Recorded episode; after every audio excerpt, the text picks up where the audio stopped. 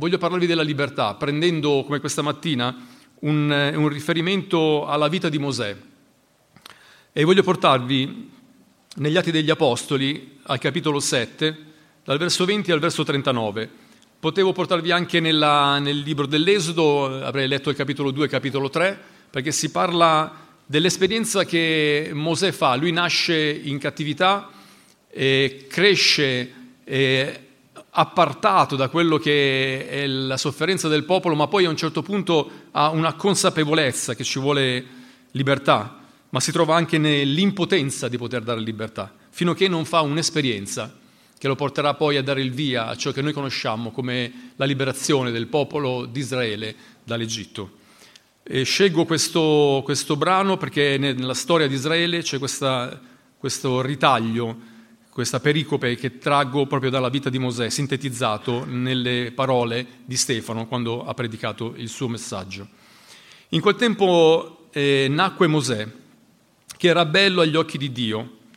Egli fu nutrito per tre mesi in casa di suo padre e quando fu abbandonato, la figlia del faraone lo raccolse e lo allevò come figlio. Mosè fu istruito in tutta la sapienza degli egiziani e divenne potente in parole e opere. Ma quando raggiunse l'età di 40 anni, gli venne in animo di andare a visitare i suoi fratelli, i figli di Israele. Vedendo che uno di loro era maltrattato, ne prese le difese e vendicò l'oppresso, colpendo a morte l'egiziano. Ora egli pensava che i suoi fratelli avrebbero capito che Dio voleva salvarli per mano di lui, ma essi non compresero. Il giorno seguente si presentò a loro mentre litigavano e cercava di riconciliarli dicendo, uomini, voi siete fratelli, perché vi fate torto a vicenda? Ma quello che faceva torto al suo prossimo lo respinse dicendo, chi ti ha costituito capo e giudice su di noi? Vuoi uccidere me come ieri uccidesti l'egiziano? A queste parole Mosè fuggì e andò a vivere come straniero nel paese di Madian, dove ebbe due figli. Trascorsi 40 anni un angelo gli apparve nel deserto del monte Sinai, nella fiamma di un pruno ardente. Mosè guardò e rimase stupito di questa visione e come si avvicinava per osservare meglio, si udì la voce del Signore. Io sono il Dio dei tuoi padri il Dio di Abramo, di Isacco e di Giacobbe. Mosè, tutto tremante, non osava guardare. Il Signore gli disse, togliti i calzari dei piedi, perché il luogo dove stai è suolo sacro. Certo, ho visto l'afflizione del mio popolo in Egitto, ho udito i loro gemiti e sono disceso per liberarli. E ora vieni, ti manderò in Egitto. Questo Mosè che avevano rinnegato, dicendo chi ti ha costituito capo e giudice Proprio lui, Dio mandò come capo e liberatore, con l'aiuto dell'angelo che gli era apparso nel pruno. Egli li fece uscire, compiendo prodigi e segni nel paese d'Egitto, nel Mar Rosso e nel deserto per quarant'anni. Questi è il Mosè che disse ai figli di Israele, Dio vi susciterà tra i vostri fratelli un profeta come me. Questi è colui che nell'assemblea del deserto fu con l'angelo che gli parlava sul monte Sinai e con i nostri padri, e che ricevette parole di vita da trasmettere a noi. Ma i nostri padri, padri non vollero dargli ascolto, lo respinsero e si volsero in cuor loro verso l'Egitto. Poi la storia chiaramente continua. Ho meditato sulla vita di questo uomo e oggi ho tracciato eh, questi tre passaggi, consapevolezza, impotenza ed esperienza. Mi meraviglio che dopo 40 anni Mosè va a fare visita al suo popolo. È vissuto 40 anni come figlio della figlia di Faraone, sappiamo tutti bene la storia perché abbiamo dimestichezza con la Bibbia, qualcuno ha visto un film ma penso che la vostra conoscenza non viene dal fatto che avete visto il film. E I primi 40 anni sono stati nel potere, nella potenza della parola, abbiamo visto come divenne potente in parole, in opere, perché era una persona che è stata una delle più grandi culture di quel tempo, ma a un certo punto eh, prese la consapevolezza che c'era qualcosa che lo spingeva ad andare verso il suo popolo e quando arrivò lì, io non so se già aveva visto la condizione del popolo e stava andando lì per cercare di capire come risolvere, non so nulla di questo, ma so che a un certo punto lui ha avuto la consapevolezza che il suo popolo aveva bisogno di liberazione e comincia la sua opera di liberatore un po' in un modo tipo fai da te. Comincia a uccidere un egiziano che stava facendo qualcosa che non andava bene, pensava probabilmente di andare avanti in quella liberazione che era una liberazione più personale. È un po' come facciamo noi quando cerchiamo di, di fare delle cose mettendoci la buona volontà, ma questo sappiamo che non basta, perché arriva un momento nel quale ci troviamo di fronte all'impotenza di poter portare liberazione. E questo credo che è successo nella vita di tutti noi, perché siamo in un contesto di libertà, dove questa parola libertà è espressa in tutta la scrittura. La scrittura è libertà, è schiavitù dal peccato, ma è anche liberazione. E il giorno dopo, proprio tra i suoi fratelli, avrebbe dovuto trovare il consenso Mosè, mentre invece c'è uno di questi che pare essere il più malvagio, che lo rimbecca, gli dice ma chi ti ha costituito su di noi, capo, ti vuoi fare principe, vuoi comandare su di noi? E lui capisce che in quel momento la sua vita era in pericolo. Faraone stesso, che viene a conoscenza di questo, cerca di farlo morire. L'uscita dall'Egitto per noi è simbolo dell'uscita dal peccato, ma è da a, da il peccato a Cristo per camminare verso la terra promessa, la nostra terra promessa. Mosè fa una tappa a Madian e dalla storia, come sappiamo, eh, arriverà lì, troverà le, le figlie di, di Dietro che stavano abbeverando gli animali, lui caccia via i pastori che cercavano di togliergli via l'acqua, e gli fa, eh, abbevera i suoi animali, va a casa di dietro, sposa la sua figlia e si trova in una situazione dove io mi sono chiesto, ma questa era la vera libertà che Mosè aveva trovato? Mosè era un uomo libero? Da quello che noi possiamo dire rispetto a quello che è il modo naturale di vedere la vita, eh, Mosè non era più in Egitto. Possiamo dire che allora era un uomo libero. Possiamo dire che Mosè andava dove voleva, aveva un gregge di pecore e lo portava in questi vasti territori. Possiamo dire che Mosè aveva la sua famiglia, ma questo faceva di Mosè un uomo libero? Io mi sono fatto questa domanda e ho riflettuto perché la liberazione di Dio è dall'Egitto alla terra promessa. Ci sono delle fasi intermedie che hanno bisogno poi di essere approfondite con un'esperienza spirituale, un'esperienza particolare che Dio farà con tutti noi, non soltanto con Mosè.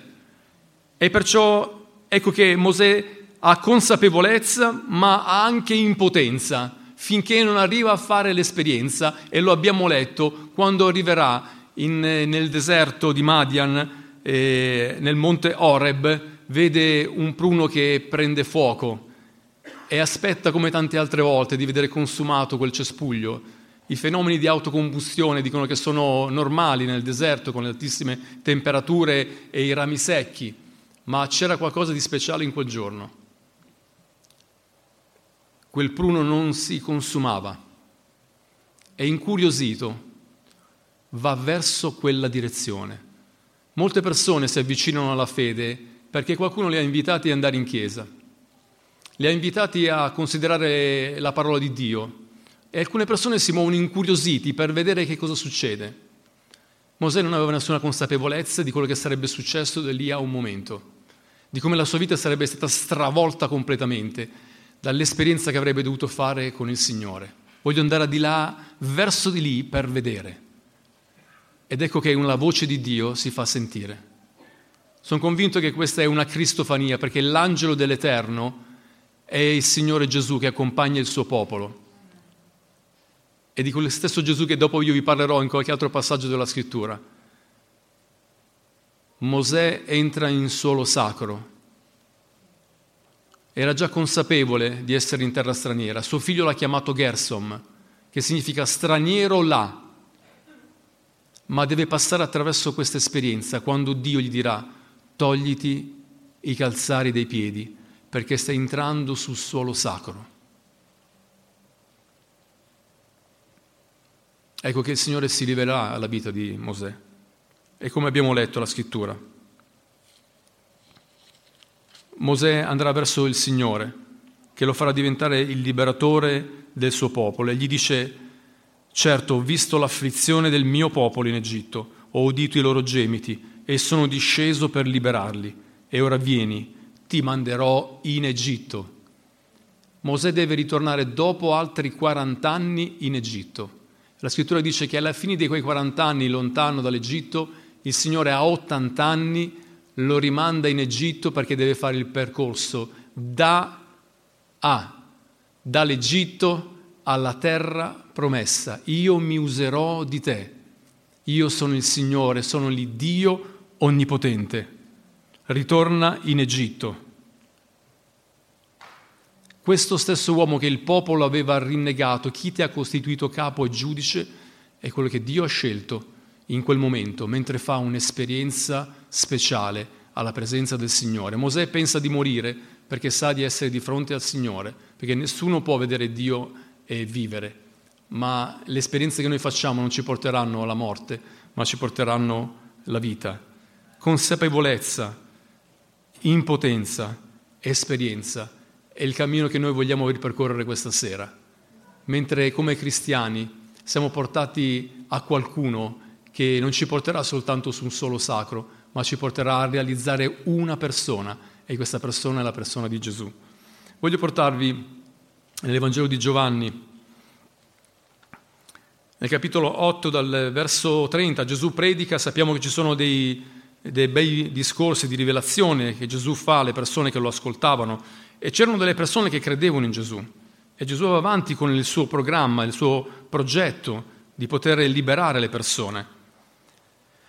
Giovanni 8 del verso 30 dice, mentre egli parlava così, molti credettero in lui. Gesù allora disse a quei giudei che avevano creduto in lui, se perseverate nella mia parola, siete veramente miei discepoli. Conoscerete la verità e la verità vi farà liberi. Essi gli risposero, noi siamo discendenti di Abramo e non siamo mai stati schiavi di nessuno. Come puoi tu dire, voi diverrete liberi? Gesù rispose loro, in verità, in verità vi dico che chiunque commette il peccato è schiavo del peccato. Ora lo schiavo non dimora per sempre nella casa, il figlio vi dimora per sempre. Se dunque il figlio vi farà liberi, sarete veramente liberi. So che siete discendenti di Abramo, ma cercate di uccidermi perché la mia parola non penetra in voi. Gesù sta parlando a persone che hanno creduto in Lui e in qualche maniera in molte persone c'è una forma di fede. Noi pensiamo di avere il, il monopolio della fede come mondo evangelico, ma parlando con tante altre persone ci sono persone che credono, credono come crediamo noi, credono in Gesù. Se voi gli dite credi in Gesù, loro ti diranno che credono in Gesù. Ed ecco che tutti gli uomini hanno una base di fede, ma questa fede deve passare dalla persona di Gesù non deve passare dalla denominazione, non deve passare dalle regole della denominazione, perché la libertà non è fare le cose che vengono dette, è trovare una persona. Perché se tu fai le cose perché qualcuno te le dice e non capisci il perché, quando sarai da solo, tu manifesterai qualcos'altro, perché sei fuori dal controllo di chi ti può dire che questo è giusto e quello è sbagliato. Perciò per questo noi stiamo predicando Cristo, prima di ciò che tu devi fare è ciò che tu devi essere in Lui. E Gesù fa delle promesse ai suoi discepoli, se perseverate nella mia parola siete veramente miei discepoli. Certamente avete la consapevolezza e potete farlo e trovate l'impotenza di non poterlo fare, ma qui c'è qualcosa che ci porta al fatto che c'è qualcuno che sta ascoltando che non ha neanche la consapevolezza noi possiamo dire ascoltiamo la parola del Signore e saremo liberi, ma c'è qualcuno di questi che credono che dice, come abbiamo qui letto, noi siamo discendenti di Abramo e non siamo mai stati schiavi di nessuno. Come puoi tu dire voi diverrete liberi? C'è qualcuno che rifiuta la consapevolezza di essere schiavo in quel momento, ma anche addirittura storicamente. Già Abramo aveva ricevuto una rivelazione che il popolo di Israele sarebbe stato schiavo per più di 400 anni, vero? C'era stata una rivelazione. Il popolo che sta in Egitto nella storia è ricordato come un popolo che è stato tenuto per 400 anni dalla storia. Qui c'è qualcuno che dice noi non siamo schiavi, per questo vi ho fatto questo passaggio della consapevolezza. Se non c'è consapevolezza, Tu puoi avere anche una forma religiosa, un credo, ma non passi da un'esperienza che ti porta a chiedere aiuto a qualcuno che ti può fare andare al di là della tua impotenza nell'essere libero. Tu puoi essere liberato se qualcuno ti libera. Possiamo dire, possiamo fare tutti i nostri sforzi, cerchiamo di comportarci bene, cerchiamo di combattere contro il peccato, ma ci troveremo poi a dire come diceva l'Apostolo Paolo, misero me, chi mi libererà da questo corpo di morte? Perché il bene che voglio fare quello non lo faccio. E il male che non voglio fare quello che faccio. Per questo si trova il grido nell'essere umano che lo porta poi a realizzare che deve dipendere da Cristo. Perché se, dice la scrittura, che se il figlio vi farà liberi, sarete veramente liberi. Abbiamo di nuovo un pruno ardente che ci richiama a andare sul suolo sacro per cercare la presenza di qualcuno che ha delle parole di vita per noi. E dobbiamo ammettere che giorno per giorno abbiamo bisogno di festeggiare il giorno della liberazione. Ricorderemo domani tutta questa parte della nostra storia, oggi l'abbiamo presa come tema, ma io ho bisogno tutti i giorni di essere libero in Cristo. Dove c'è lo Spirito di Dio, lì c'è la libertà. E la libertà è anche quella di dire no la libertà è quella di fallire e se non mettete in conto il fallimento nella vostra vita, vi troverete a combattere contro questa perfezione che viene chiaramente dipinta ed è giusta, che è l'altezza di Cristo, ma vi trovate sempre a un livello così basso da deprimervi giorno per giorno. Conoscerete la verità e la verità vi farà liberi e questa verità è una persona, è una persona che promette delle cose che sono incredibili a chi lo ha ascoltato e probabilmente lo è anche eh, a noi. Se uno osserva la mia parola non gusterà mai la morte. Tutti siamo schiavi della morte, tutti moriremo. Ma chi ascolta la sua parola non morirà mai. Più avanti c'è in questo discorso anche questo, questa dichiarazione così forte. Il Signore ci libera da tutte queste cose, però ho bisogno di entrare in questa consapevolezza quando io sono schiavo non posso gridare sono libero, devo andare davanti al Signore e dirglielo. Signore, consapevolezza. Voglio continuare il mio cammino perché la mia salvezza non è soltanto il giorno che mi hai salvato, ma è da quando tu mi hai chiamato fino ad arrivare alla mia terra promessa. Posso fare come ha fatto Mosè, trovare una tranquillità all'interno della mia famiglia o il mio lavoro, o i miei figli o la mia attività, questa è libertà? La libertà è continuare a fare la volontà di Dio fino all'ultimo giorno, entrando in un'esperienza personale con Cristo. Non vogliamo uccidere Gesù. Potrebbe sembrare per alcuni di voi questa dichiarazione forte, ma quelle persone che avevano creduto dopo un po' cercavano di uccidere Gesù. A volte lo allontaniamo perché diventa una figura ingombrante, perché ci dice delle cose che dobbiamo fare, vorremmo essere liberi, ma come diciamo noi. Ecco che Gesù ci fa liberi come dice Lui. Ed è una libertà che chi l'ha gustata non potrà mai farne a meno. Quando siamo stati schiavi del peccato non siamo mai stati bene. Non siamo mai stati bene, non è soltanto una questione morale, è una questione che il nostro cuore non era contento. Vero? Ma ecco che c'è di nuovo un pruno ardente, c'è il luogo sacro dove noi possiamo andare a incontrare il Signore dove non faccio come queste persone che dicono ma io non sono mai stato schiavo di nessuno. Se sono schiavo devo dire Signore sono schiavo.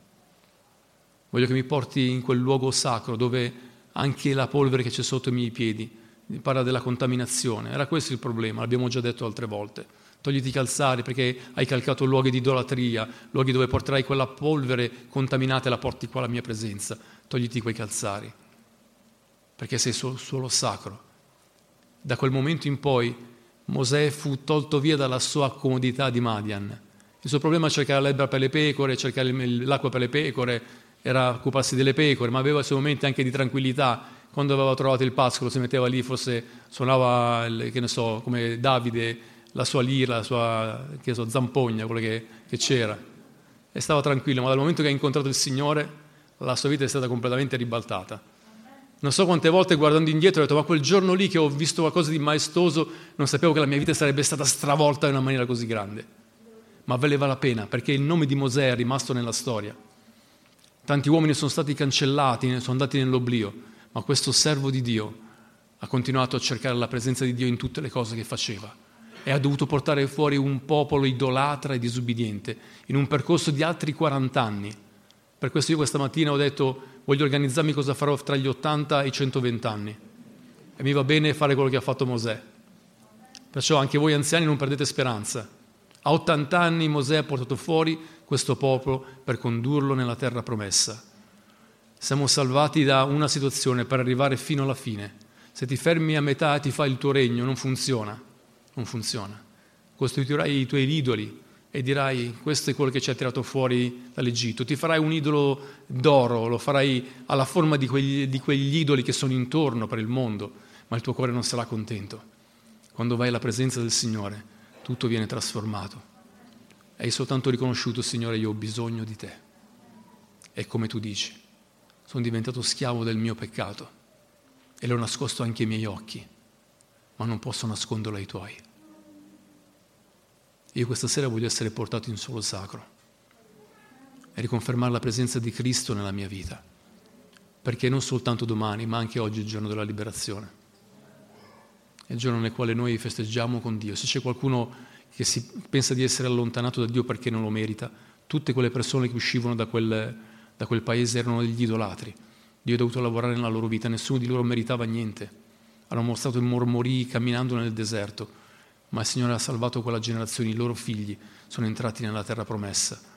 Vogliamo anche noi, con i nostri figli, con le persone che entreranno nella comunità, fare, provare Cristo portarlo alla sua presenza e dirgli guarda che vale la pena cercare Gesù, ma devi fare la tua esperienza.